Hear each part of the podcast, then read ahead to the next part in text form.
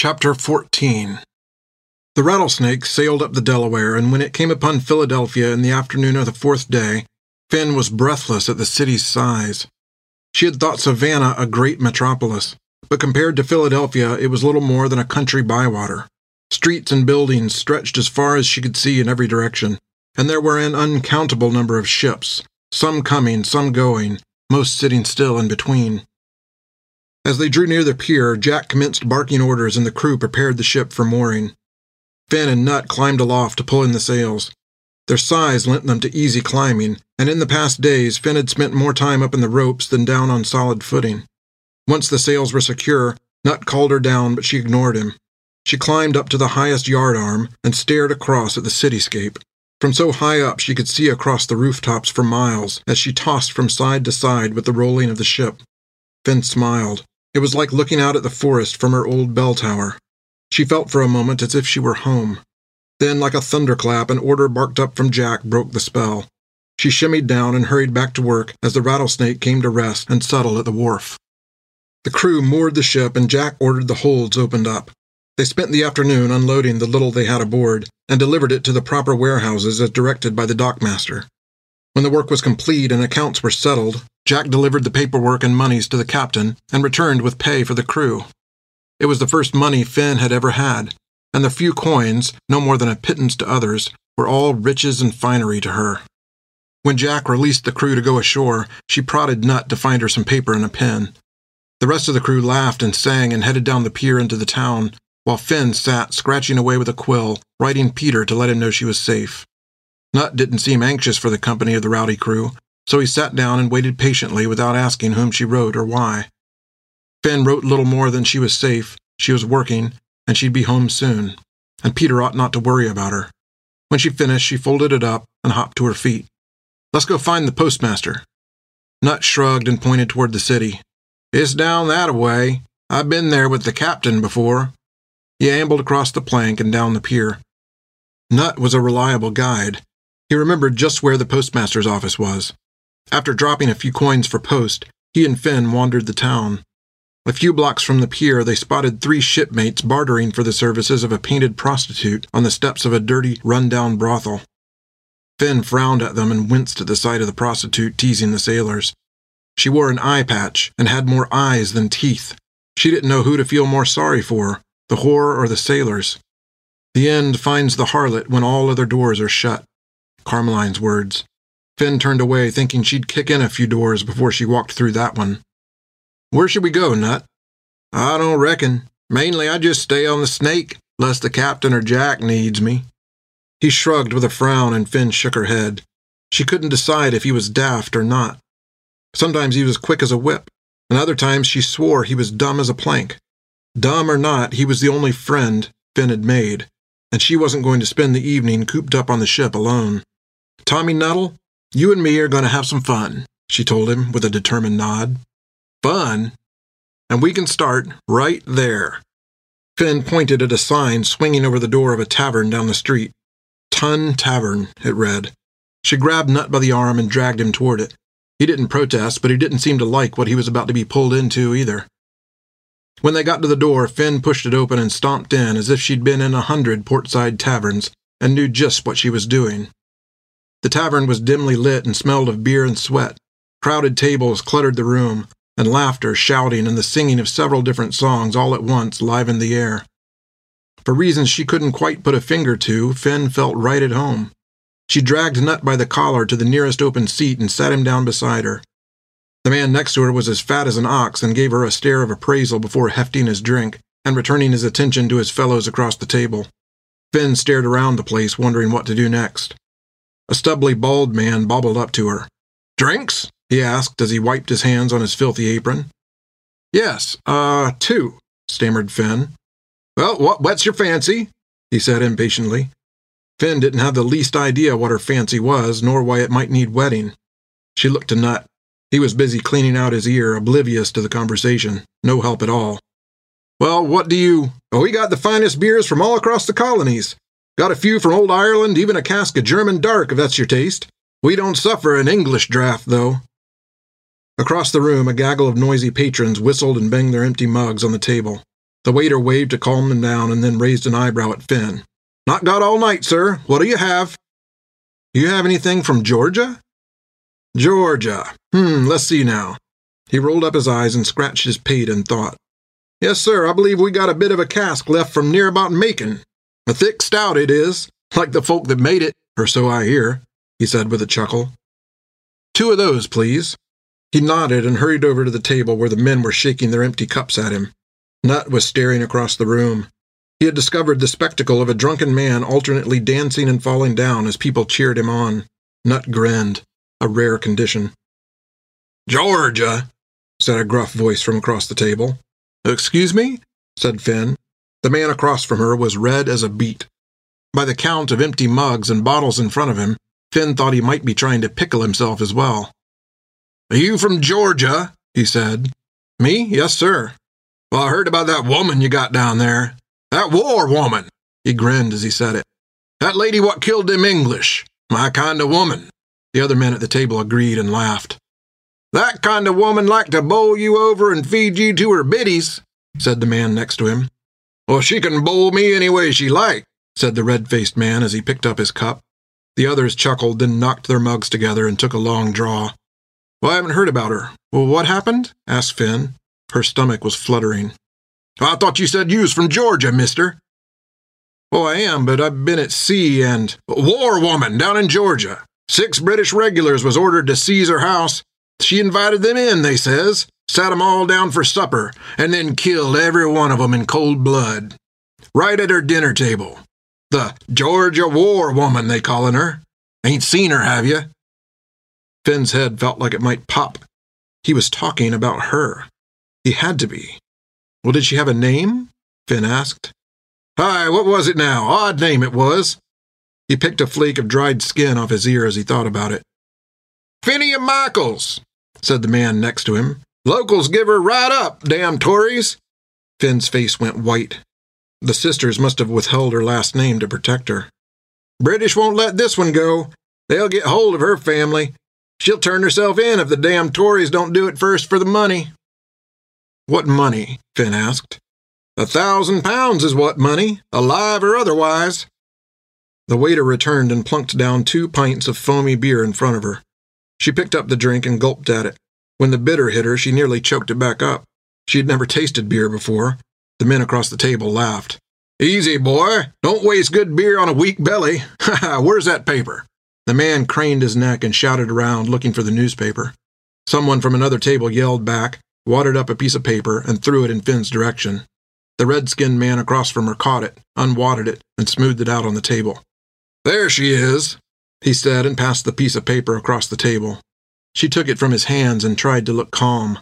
It was an issue of the Philadelphia Gazette, and the headline said, Georgia War Woman Slays English. A crude woodcut print depicted a short haired woman impaling a soldier on a bayonet. Ebenezer, the orphan house, the sisters, they were all there, all in the paper. Finn was mortified.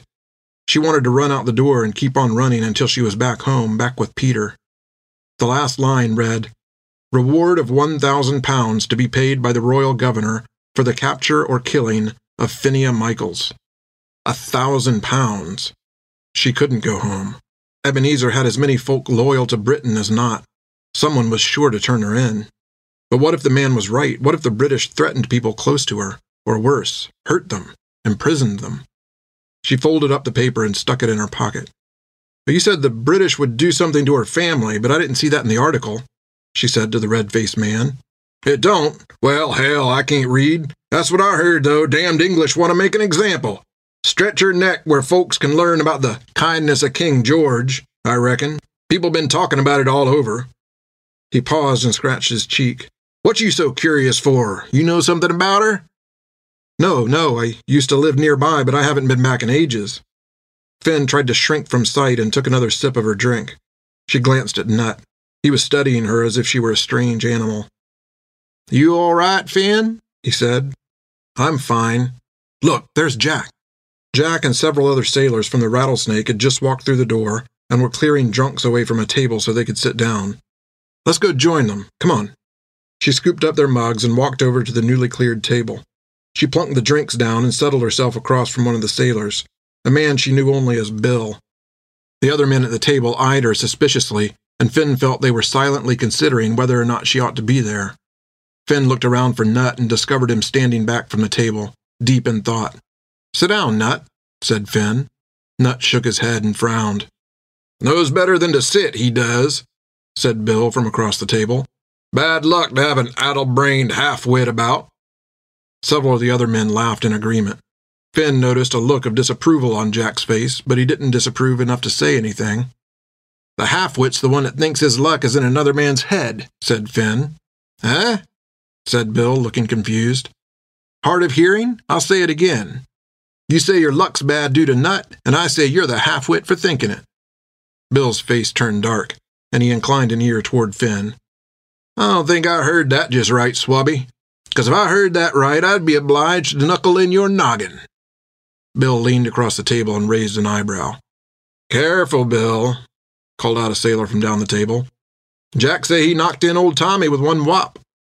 The others erupted in laughter and Nut squirmed in his clothes. Finn's blood was beginning to boil.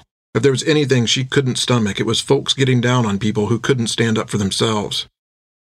I said, she leaned in toward Bill, I think you're the half-wit.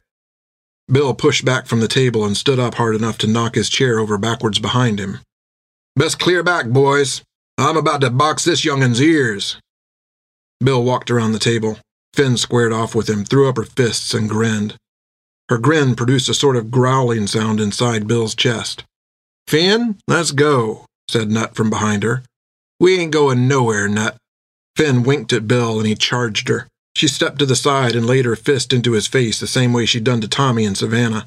Bill fell to the floor. The men at the table laughed and cheered, and the bartender yelled for peace. But all the noise hushed when Bill jumped back up. Finn blinked in surprise and he threw his fist up under her chin. She sailed through the air and landed on her back atop the next table over, sending patrons scattering for cover. Now Bill was the one grinning. Finn scrambled off the table and noticed that her jaw didn't seem to close in quite the same way it had before. Jack shook his head in exasperation. I ain't done with you, boy, growled Bill. Finn wasn't amused any more. She rushed at him, and then they set to throwing fists and hollering at one another. Bill's hands felt like hams clubbing her each time he connected, but her small size and quick feet provided that connection was rare, if painful. Bill, on the other hand, couldn't seem to avoid Finn's fists, no matter what he did. Later, he would swear that she had help because two hands alone could not have hit him so many times in so short a span. The fight didn't last long. Bill hit the ground with a thud and didn't move until the sun came up. The sailors cheered and laughed, and Jack sat shaking his monstrous head. Finn turned to Nut and ordered him to sit. He sat. Finn sat beside him, and Jack hollered at her down the table. Button, if you don't quit off beating on my crew, we'll have no one left to run the snake at all. Finn laughed. Bill was buying drinks tonight, so you just inherited Bill's bill. Finn opened her mouth in protest, and Jack raised an eyebrow to silence it. Fair enough, she conceded. Jack winked back at her, then stood up and cleared his throat. Gentlemen, those of you that ain't met yet, this here's Finn Button. Jack nodded toward her, and Finn gulped her drink to hide a blush. The others at the table shouted hellos at her. Button, this is Ned Smithers. Jack motioned to a blond haired man with a big, toothy grin. Next to him is Flanders Topper, also known as the Boot Snuffler, but we won't get into that. Topper was a small, plump man with a bulbous nose, and he looked to be covered in dirt from hair to foot. He rolled his eyes at Jack and nodded at Finn. Far side of the snuffler, we got Fred Martin and Art Thomason. The two grunted at Finn, in between guzzles from their mugs. And over here we got Tan Bow. Jack hooked his thumb over his shoulder, and from behind him, Tan glanced at Finn through a tangle of sandy brown hair.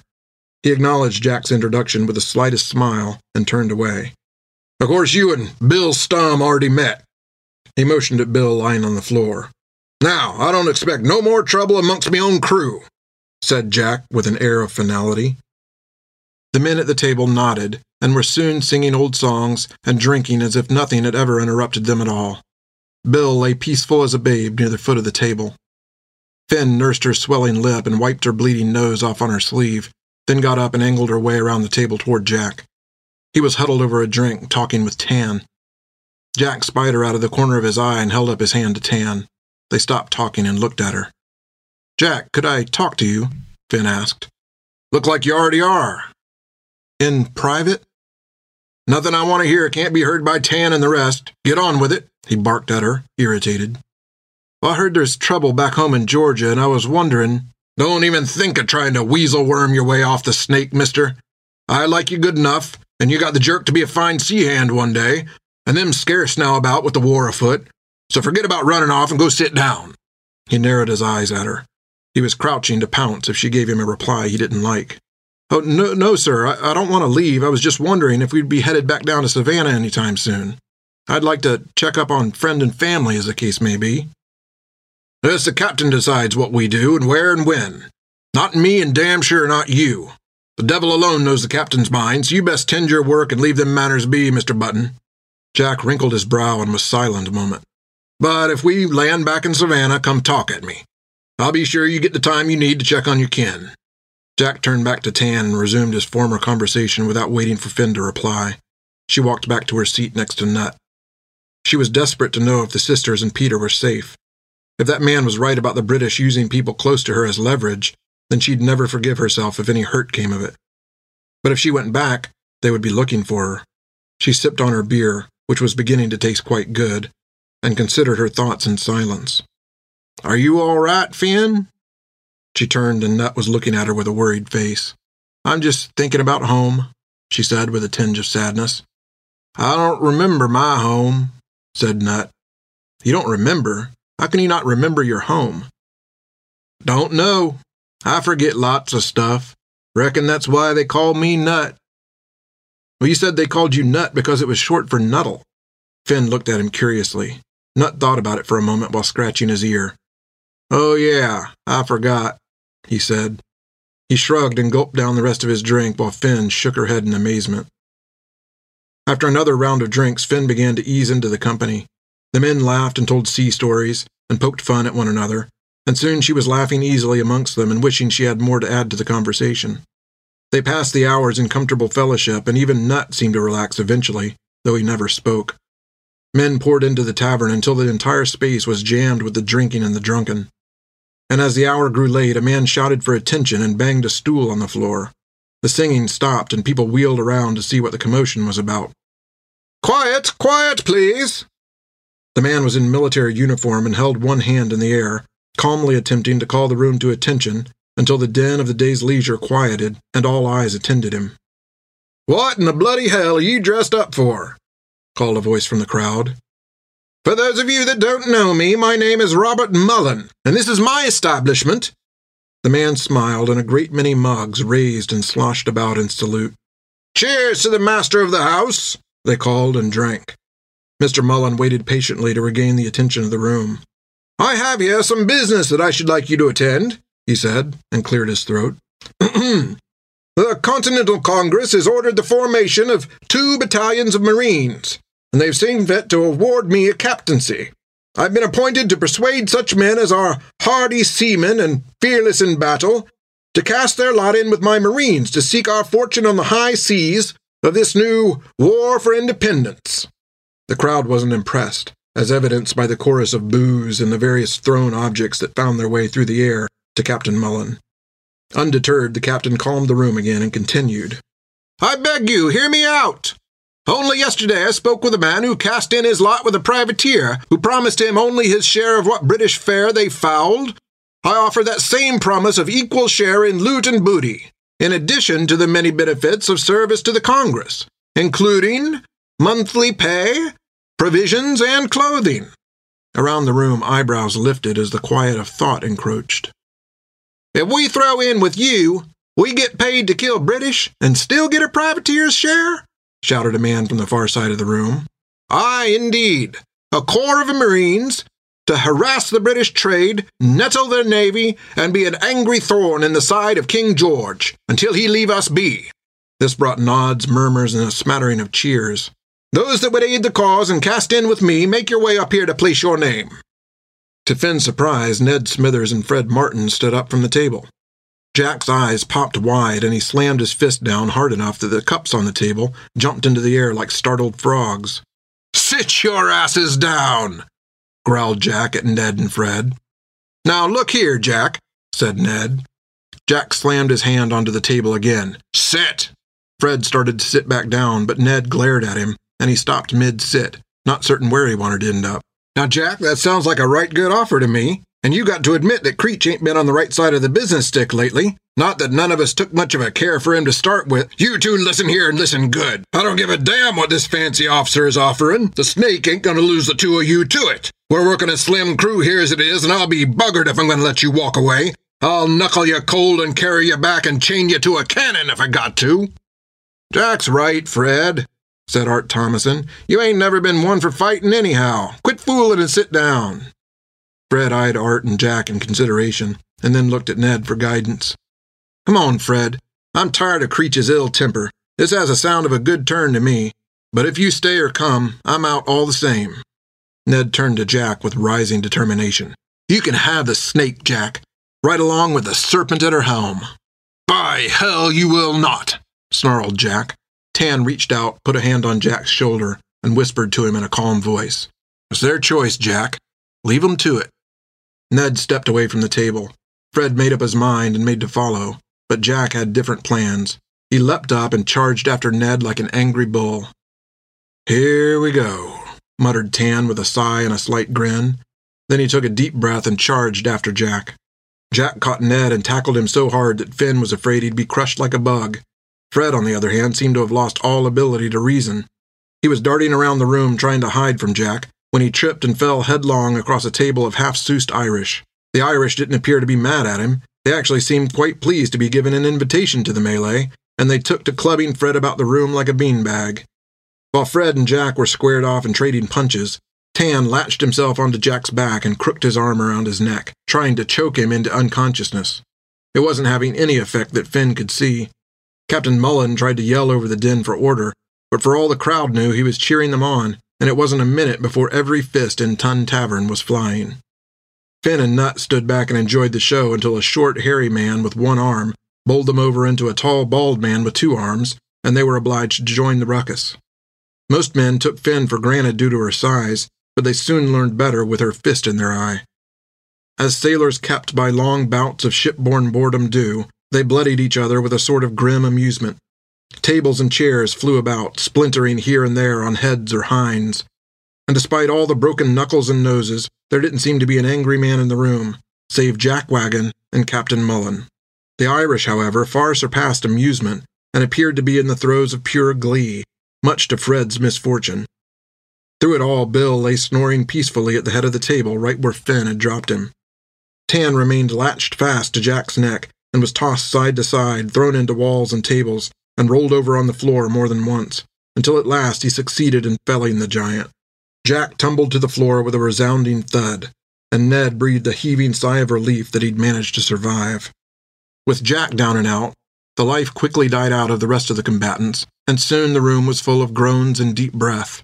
Captain Mullen stood at the head of the room, muttering and swearing about his broken tables and disastrous recruitment meeting. Ned regained his breath and staggered around the room, nudging unconscious bodies with his foot, looking for Fred, and finding only groans. Tan lay on the floor in exhaustion, and next to him Jack lay in a tumbled heap, showing no signs of waking in the near future. To Finn's amazement and delight, the Irish had regained their table and resumed drinking while they compared bruises. Fred? called Ned, and from the direction of the Irish table came an answer. Finn looked closer, and there was Fred seated among the crowd of red hair and freckles, with a smile on his face, as his newfound mates admired his many whelps and bruises whilst pouring him drinks as fast as he could empty his cup. Over here, he called. This here's Ned Smithers. Ned, meet the O'Malleys. I can't keep the first name straight, but they all answer to O'Malley, so why complicate matters? The men at the table erupted in laughter. Ned wasn't particularly amused and threw a nervous glance at Jack, who was still lying in a heap on the floor. Come on, Fred. Let's throw in with the Marines and find us a spot farther from Jack. He'll be no friendlier when he wakes up. Fred turned his attention back to the O'Malleys and rapped his mug on the table to get their attention. Let's throw in with Captain Mullen there and knuckle in some British on the governor's ticket. Fred hardly had time to finish speaking before the whole O'Malley gang jumped up and carried him toward Captain Mullen's table on their shoulders, cheering and singing all the way. Ned followed after, rolling his eyes. When they reached the head of the room, Captain Mullen stopped his swearing and wasted no time showing them where to sign. As the O'Malleys, along with Fred and Ned, shuffled out of the tavern, Finn couldn't help but feel a twinge of pity for whatever British managed to find themselves in the path of the Continental Marines. Come on, Nut, let's see if Jack's all right. Finn walked over and knelt beside Jack. He seemed to be fast asleep, and no worse for the wear. Well, he'll be sore at me when he comes around, said Tan, sitting up and wiping his brow. But me and Jack been friends a long time. He'll get over it. Tan looked at Finn with curiosity. She got nervous every time he looked at her, as if he somehow knew her secrets. Surely he didn't, but she couldn't shake the weight of his stare. Well, how will we get him back to the snake? asked Finn. Tan chuckled. Ha ha! We don't. It would take ten of us to pick him up, much less carry him back. He'll come around soon enough. Till then, leave him lie. Tan stood up, moved to the nearest table, and took a seat. Finn and Nut joined him as he called for a drink. Nut, was I dreaming, or did I see you giving a few licks? asked Tan. Nut's face turned red and he lowered his head. He can take care of himself more than people think, said Finn. Oh, you don't have to tell me. Nut was a hell of a boxer once upon a while ago. Things change, though, I reckon. Tan considered Nut as if he was trying to decide what else to tell. Finn didn't know what to make of the information. She looked at Nut, but he refused to meet her eyes. What do you mean? she asked. Tan didn't answer the question. You two'd best run along. Jack will come too for long, and he's not likely to be pleasant company when he does. Finn decided he was right. She didn't like the thought of being too close when Jack woke to find his crew two sailors short to the new Marine battalion. I'll see you back on the snake. She smiled at Tan and then nudged Nut. Come on, let's go find some food. They hurried out of the tavern, and Finn felt Tan's eyes on her back as she left. They walked to the rattlesnake in a thoughtful hush, Nut quiet at her side.